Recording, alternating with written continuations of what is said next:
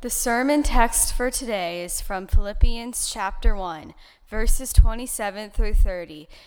Listen as I read God's word. Life worthy of the gospel. Whatever happens, conduct yourselves in a manner worthy of the gospel of Christ. Then, whether I come and see you or only hear about you in my absence, I will know that you stand firm in one of the Spirit, striving together as one for faith of the gospel without being frightened in any way by those oppose you. This is a sign to them that they will be destroyed, but you will be saved, and by God. For that has been granted to you on behalf of Christ, not only to believe in him, but also to suffer for him, since you are going through the same struggle you saw I had, and now hear that I still have. Here ends the reading.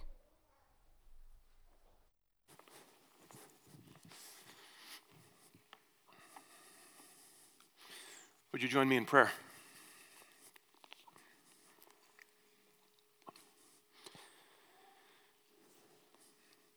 Lord, we come to your word this morning with expectation. Lord, we come with expectation, believing that you desire to meet us, believing that you know every single one of us more intimately than we know ourselves. You know the difficulties, the challenges, the pains, the hurts. You know the joys. You know the things that we are celebrating. You know all the things that are going well. You know everything.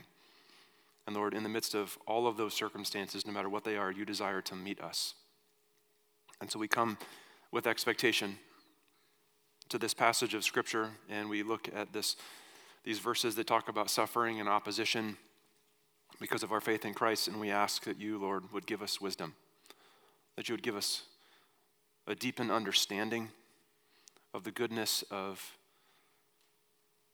the gospel as well as a increased awareness of the gift of suffering and opposition. We ask this all in Jesus' name. Amen. There are some parts of the Bible that are more inspiring than others. As followers of Jesus, we do believe that all scripture, everything in this book, is inspired by God and at the same time, we also know that not every part of the Bible is equally as inspiring to us. So you maybe have uh, seen certain verses that get used often in a variety of different contexts, whether that's you see it on a mug, or you see it on a journal cover, or you see it uh, on a card that you would send to someone. You may see a piece of artwork that someone displays in their home or in their office at work. And there's a handful of passages that are the, the usual ones Passages like Joshua 24 15, as for me and my house, we will serve the Lord. And you see that oftentimes on pieces of art in someone's home. Uh, Jeremiah 29 11 gets used all the time around graduations from high school or college. I know the plans I have for you, declares the Lord plans not to bring harm to you, but to prosper you, to give you a hope in the future. Passages like Philippians 4, verse 13, which we're going to look at in a number of weeks, that says, I can do all things through Christ who gives me strength. And there's lots of other verses like this, but there are many verses in the Bible that are uh, pretty inspiring, that are pretty motivating for us, and so they get used in that kind of a way. And then there are other verses that just simply don't make the cut. right? There are verses that when uh, someone's trying to decide what to put on their on their T-shirt, they just they just get left on the shop room floor. We get to look at one of those passages here today. One of those passages that you will never find uh, presented as an inspirational quote, where Paul says, It has been granted to you not only to believe in Jesus, but also to suffer for him. If you've been around Elmwood for any length of time, you know that we uh, believe that the passages of the Bible that are hard, the passages of the Bible that seem most counterintuitive to us, the passages of the Bible that would seem to uh, sort of butt heads with what we would uh, maybe think would be true.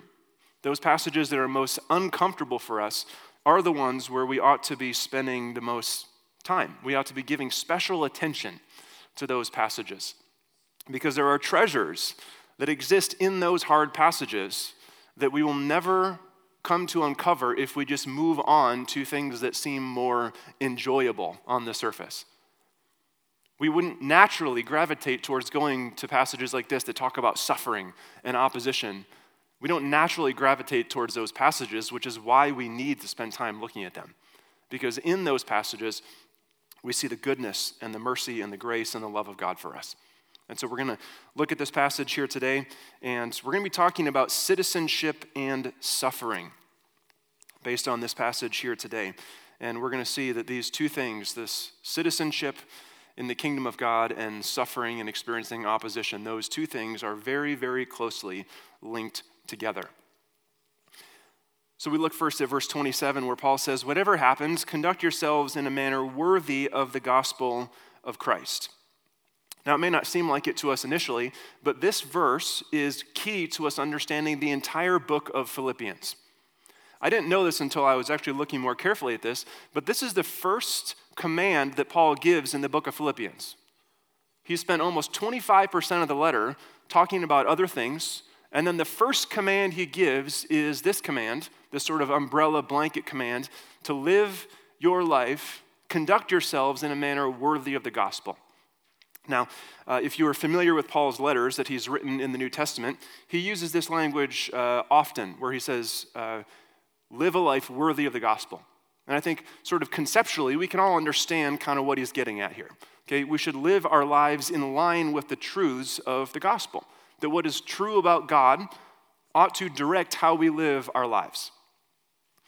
There's some interesting, there's an interesting word that Paul uses here that I think is important enough for us to spend a little bit of time looking at it because it helps us really get an understanding of what, it, what Paul means when he says, conduct yourselves in a manner worthy of the gospel. Okay, so the, the Greek word for city is the word polis. You're familiar with this whether you know it or not because we live near a big city called Minneapolis. So the word mini is the Sioux word for water, and the word polis is the Greek word for city. And so it's city of water or city on the water, something like that.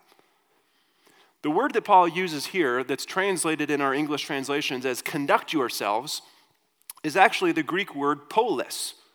It's the verb form of the word polis or city, which means that literally translated, Paul's instructing his listeners to live as citizens, to behave as citizens worthy of the gospel. Here's a couple different ways this could be translated that help sort of bring out the idea of citizenship here. So you could translate this verse let your life as citizens be worthy of the gospel of Christ.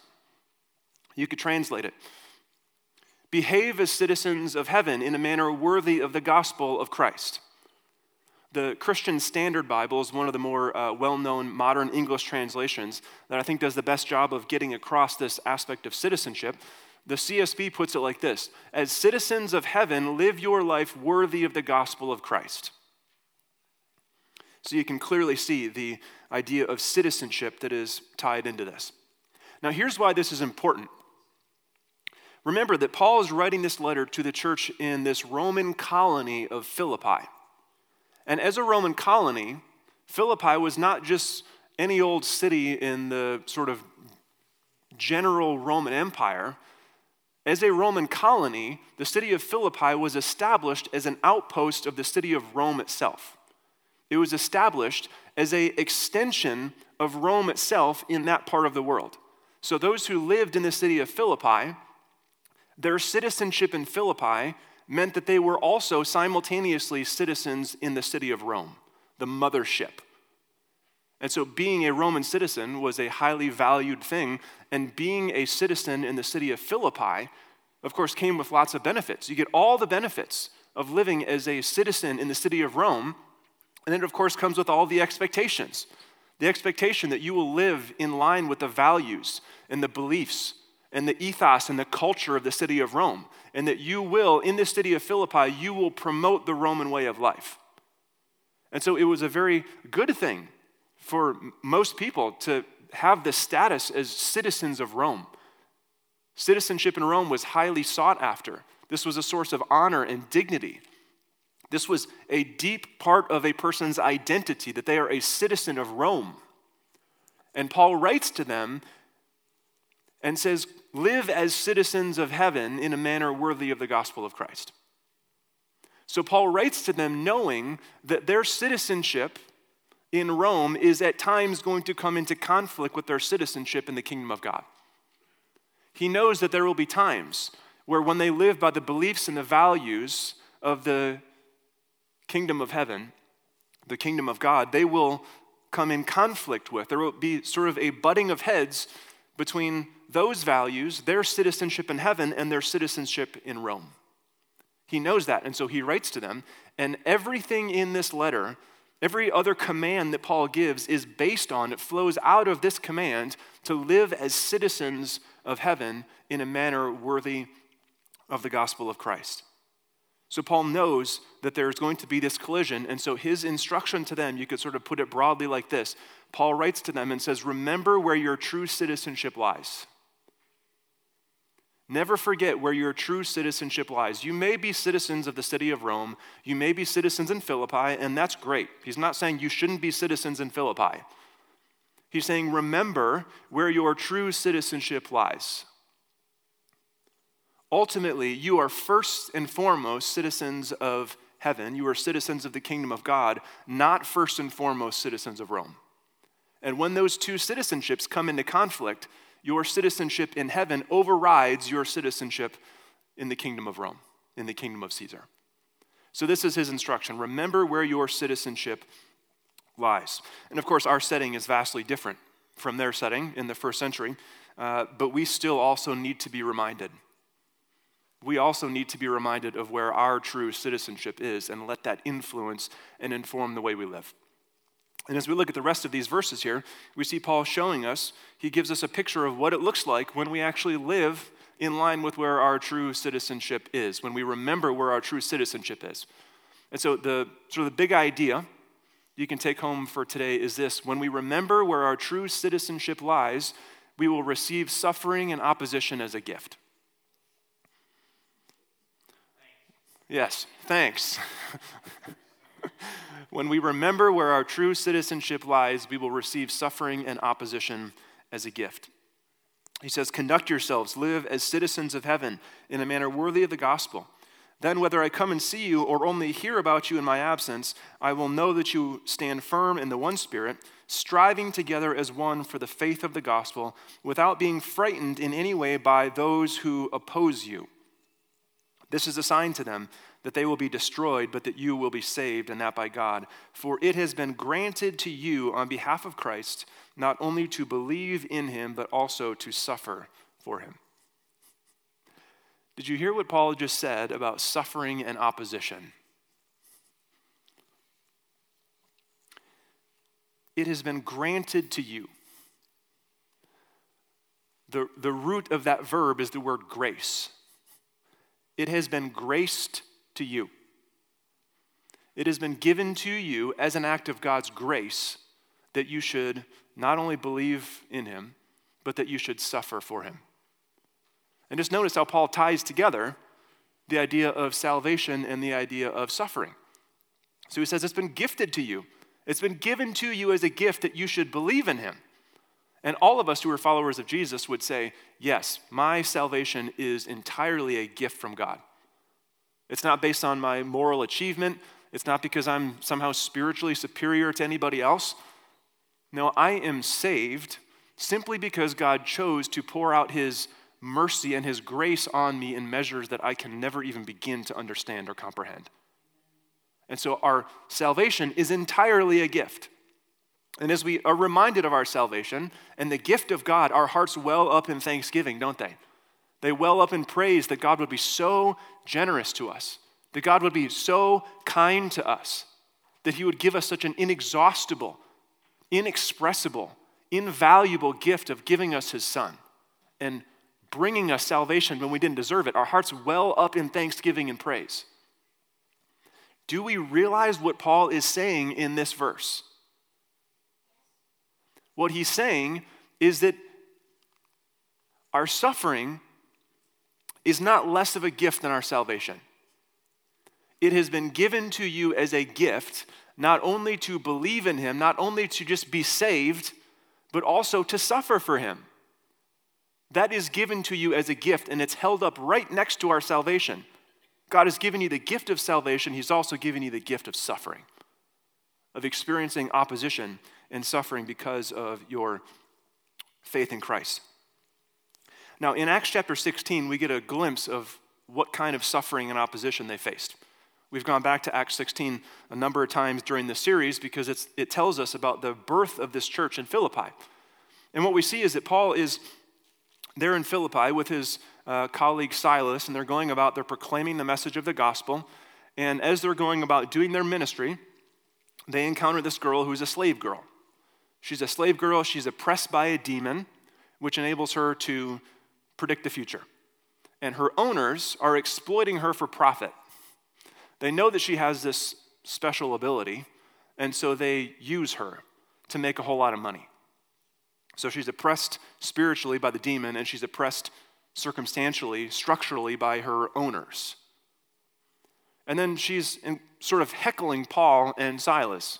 She's giving them a hard time. She's following them around, shouting stuff out, and kind of irritating them. And Paul turns around and he drives the demon out of her, which made her owners very upset because all the money that came from her being able to tell the future is now out the window. So that she's been liberated, given a spiritual liberation. She's also been liberated from the oppression of these people who no longer have a reason to oppress her in the same way because she can't tell the future because she doesn't have a demon anymore. And they're so furious at Paul that they drag him out into the middle of the city. They bring him before the city officials, before the magistrates, and they sort of whip up this little mob and they bring him out in front of the people, and this is their accusation. Verse 20 of Acts chapter 16 they brought them before the magistrates and said, These men are Jews, and they are throwing our city into an uproar by advocating customs unlawful for us Romans to accept and practice. So you see, the essence of their complaint is that these men are Jews, and they are disrupting the Roman way of life. There's a way we do things here in Rome. There are customs we have. There are values and beliefs that we live by. And here come these Jews who are announcing that there's a different Messiah, a different Lord, a different uh, Caesar, master over the people. That's Jesus. And they're doing all these things that are unlawful according to Roman practice. And so, in the minds of those people who live in the city of Philippi, the beliefs and the values of the city of Rome must be protected at all costs. The Roman way of life must be protected. And so you see, Paul and Silas are living by the value system of God's kingdom. They're living out their citizenship in the kingdom of God by serving and loving people well. And then that comes in conflict with the value system of the kingdom of Rome. And so they experience this opposition. They're thrown into prison, they're beaten, they're publicly humiliated, they're put in stocks, which is a form of mild torture, and they experience this clear opposition because of their faith in Christ. So that's what Paul and Silas experienced. And you know that as soon as Paul and Silas left, and these group of believers continues to live by the value system of God's kingdom, as they remember where their true citizenship lies, those church members in the city of Philippi are going to receive the same kind of opposition that Paul and Silas did. We know it's in the water, that it's a part of that culture. And so they're going to experience that clash of kingdoms. They're going to experience their citizenship in heaven and their citizenship in Rome butting heads with one another. We know that this is what Paul experienced. We know it's what Silas experienced. And he writes them here and says, Remember where your true citizenship lies. And as you remember that, you will experience suffering, you will experience opposition, and that suffering and opposition that you experience for following Jesus is a gift given to you by God. It is a gift given to you. The point for them and the point for us is this if we are actually living in line with our true citizenship, it will lead to suffering and opposition. This is, friends, this is normal Christianity. Jesus says in the Sermon on the Mount, He says, Blessed are you when you are persecuted for my name. Rejoice and be glad. And then Jesus says to his disciples in John 15, He says, If the world hates me, do you think the world is not going to hate you? A servant is not better than his master. If they persecute me, they will persecute, persecute you. And then in the book of First Peter, we see him, uh, the Apostle Peter, who spent lots of time sitting under the teaching of Jesus, saying, Don't think that when you suffer that something strange is happening, but rejoice and be glad that you get to participate in the sufferings of Christ. So we see all throughout the New Testament, in the teaching of Jesus and the teaching of the, uh, the early apostles, that they believe that suffering and experiencing opposition is a gift. And this is what we should expect. This is normal Christianity. Now, I, I can just assume that many of you are thinking to yourselves, okay, I'm not particularly encouraged by just about anything you've said here today. and I get it. So maybe let's just spend the rest of our time sort of trying to answer this question together. How is it possible that suffering and opposition could be considered a gift? How can suffering and opposition,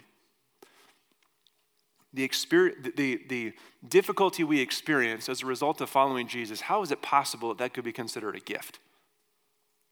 It's one thing just to say it's a gift, you should believe it's good. But it's another thing to actually figure out okay, why in the world is this a good thing? How can Paul say that your suffering and the opposition you experience for following Jesus is a gift given to you by God that is no less valuable, it's no less of a gift than your salvation? How is that possible?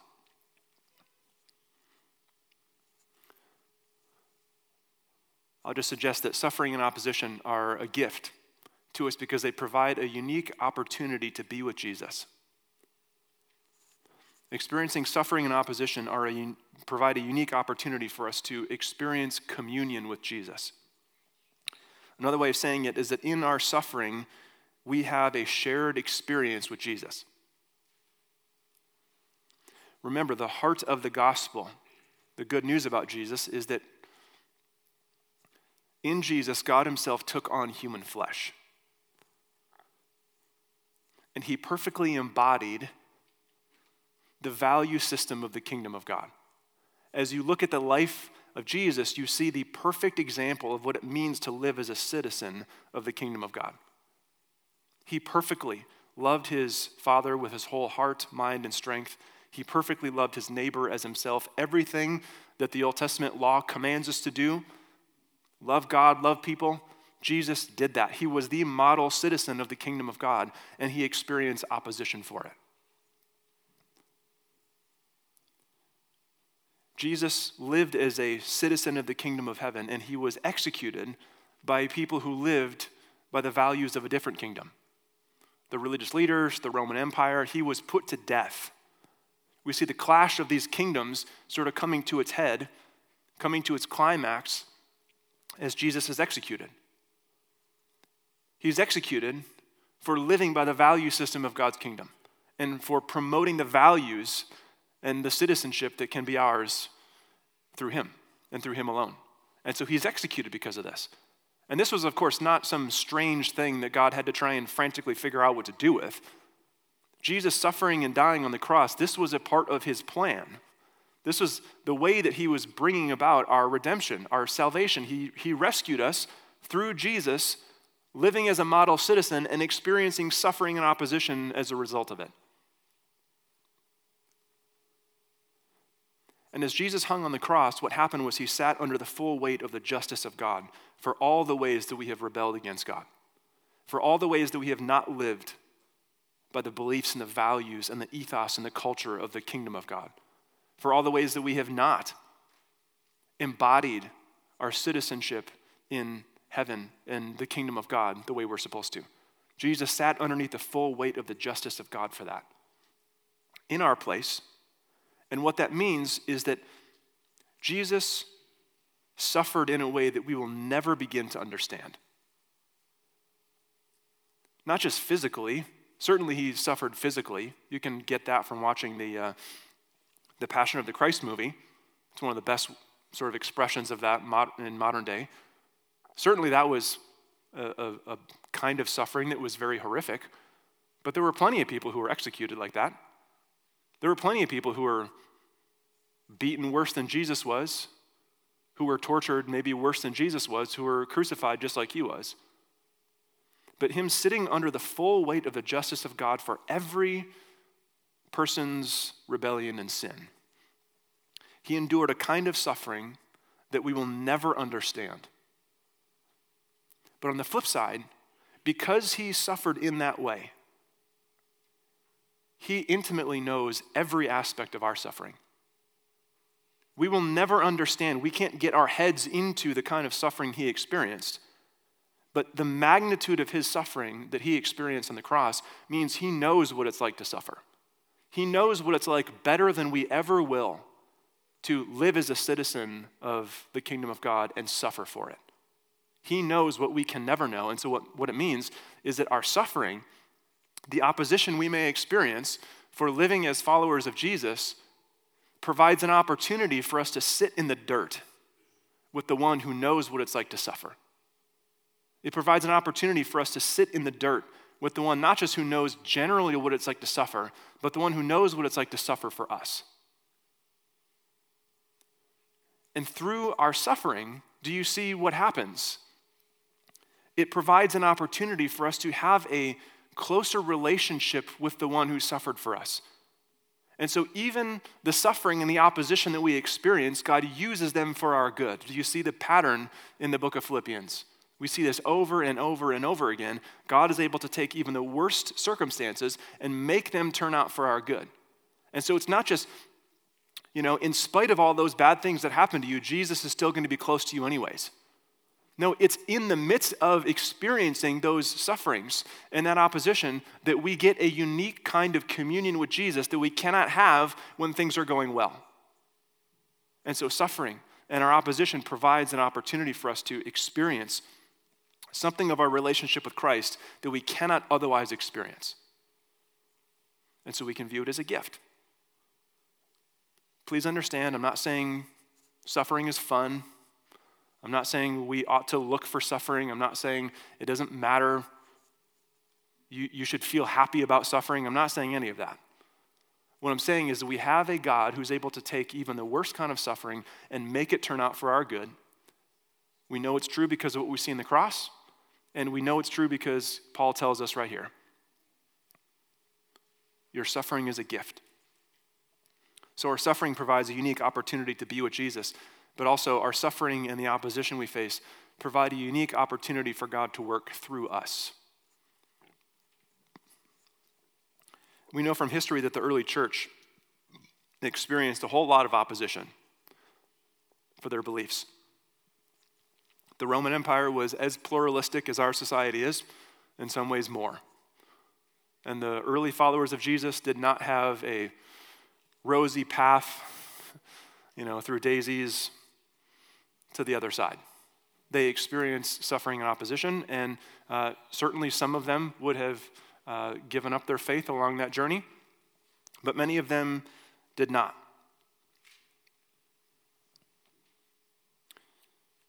One of the examples of the way we see Christians in the early church living as citizens of the kingdom of God is in relationship to, uh, to sex, sexuality, things like this. It was said of the early church that those Christians, they're generous with their money, but they're stingy with their sexuality. And the opposite was true of the pagans, that is, those who were not Jesus followers. They were stingy with their money, but they would sleep with just about anybody. And that was one of the differences in the value system of the kingdom of God versus the kingdom of Rome. And so there was a sort of conflict of kingdoms here. And certainly, there were some Jesus followers who experienced suffering and opposition because of what they believe about sexuality and, uh, and sex within the way God has designed it. And certainly, we will experience the same kind of opposition to some degree as well. There were some who, when they came in contact with these weird Christians who believed these strange things that weren't just viewed as, as strange, but viewed as actually harmful to society, when they came in contact with these kind of people, certainly some of those folks were uh, in, became more entrenched in their opposition. They became more calloused, and they continued the, the persecution, they continued the uh, opposition of those Jesus followers. But we also know that many of them were compelled by what they saw. The gospel in the first century did not explode into the Roman Empire by the early church saying, you know, we need to relax on some of these beliefs and make the gospel a little bit more palatable to the culture around us. That way people will want to become Christians. If we just say, well, the sexuality thing, that's kind of, you know, that's an optional thing. You don't really have to believe that. The early church did not explode because they uh, relaxed on those principles, because they gave up their convictions, because they sort of just blended into the culture around them. The gospel went forward because they were committed to those convictions. And as people came in contact with them, what they saw was an example of a person who's been changed by God, a person who's living this new life, this new citizenship as a part of a completely different kind of kingdom. And some people were uh, entrenched in their opposition, and other people said, I don't understand what's wrong with you. And it's compelling. You don't view sexuality the way I do, and yet there's a contentedness that you seem to have in being stingy with your sexuality that I can't find sleeping with everybody I can find. And so there was something about the way that they lived that was compelling, and God used their convictions, them living as these members of the, the kingdom of God, God used that to bring other people to the faith. And so the Holy Spirit worked through them, and other people became attracted to when they saw the gospel at work and got to have conversations about it. They were attracted to the message of the gospel through it. And so it provided a unique opportunity that they wouldn't have had if they just compromised. If they just said, well, we're just going to, you know, sort of be a bland, vanilla Christianity in what we believe so that other people won't be mad at us. If they would have done that, none of those opportunities would have come about. Those would have all been wasted. And yet we know that they didn't waste them, that they lived as faithful citizens of the kingdom of God. They experienced suffering and opposition. And sometimes it was just suffering and opposition. And sometimes God used those who were opposing them, God drew them to Himself through the lives of those people. And so we know the same thing is true for us here today that as we think about our suffering and our opposition, sure, we can become angry. Sure, we can become bitter. We can look at culture and we can throw up our hands and we can complain and we can say we wish it was the way it was 25, 30, 50 years ago. And we can just become more angry, bitter people that offer nothing of any importance to anybody. Or we can be the kind of people who can look into the face of someone who is opposing us for our beliefs, and we can love them well. And we can believe that God can take even a, a, screwed up, a screwed up life like mine, a life that is as broken as mine and as broken as yours, He can still use that to bring people to Himself. And so we see that our suffering can be an opportunity for us to experience deeper relationship and communion with Jesus. And our suffering and our opposition can be one of the tools that God uses to bring other people to faith. And it doesn't happen because people see us and think that we're so great. It happens when they look at our lives and they don't understand it apart from a gospel explanation. And so, this is what is true. Our suffering provides a unique opportunity to be with Jesus, it provides a unique opportunity for God to work through us. when we remember where our true citizenship lies, we will receive suffering and opposition as a gift. We do this because suffering and opposition, as we've briefly mentioned, has a special place in God's plan. Suffering and opposition is at the heart of God's rescue plan for his people. We see Jesus embodied the values of God's kingdom and he suffered for it. And it was his suffering that led to our ultimate good. And as we come to the communion table today, as we do each week, we get to remember and celebrate. We get to receive the broken body and the shed blood of Jesus and be reminded that he suffered, that he knows what it's like to experience suffering and opposition, and not just that he suffered, but that he suffered for us. And so we get to come forward and receive that and celebrate that and sing songs of thanksgiving and praise to God as a result of that. Suffering and opposition are a gift given to us by God. Do we have the spiritual eyes to see that? I'd like to invite you to take a few moments of silent confession and reflection as we come to the communion table today.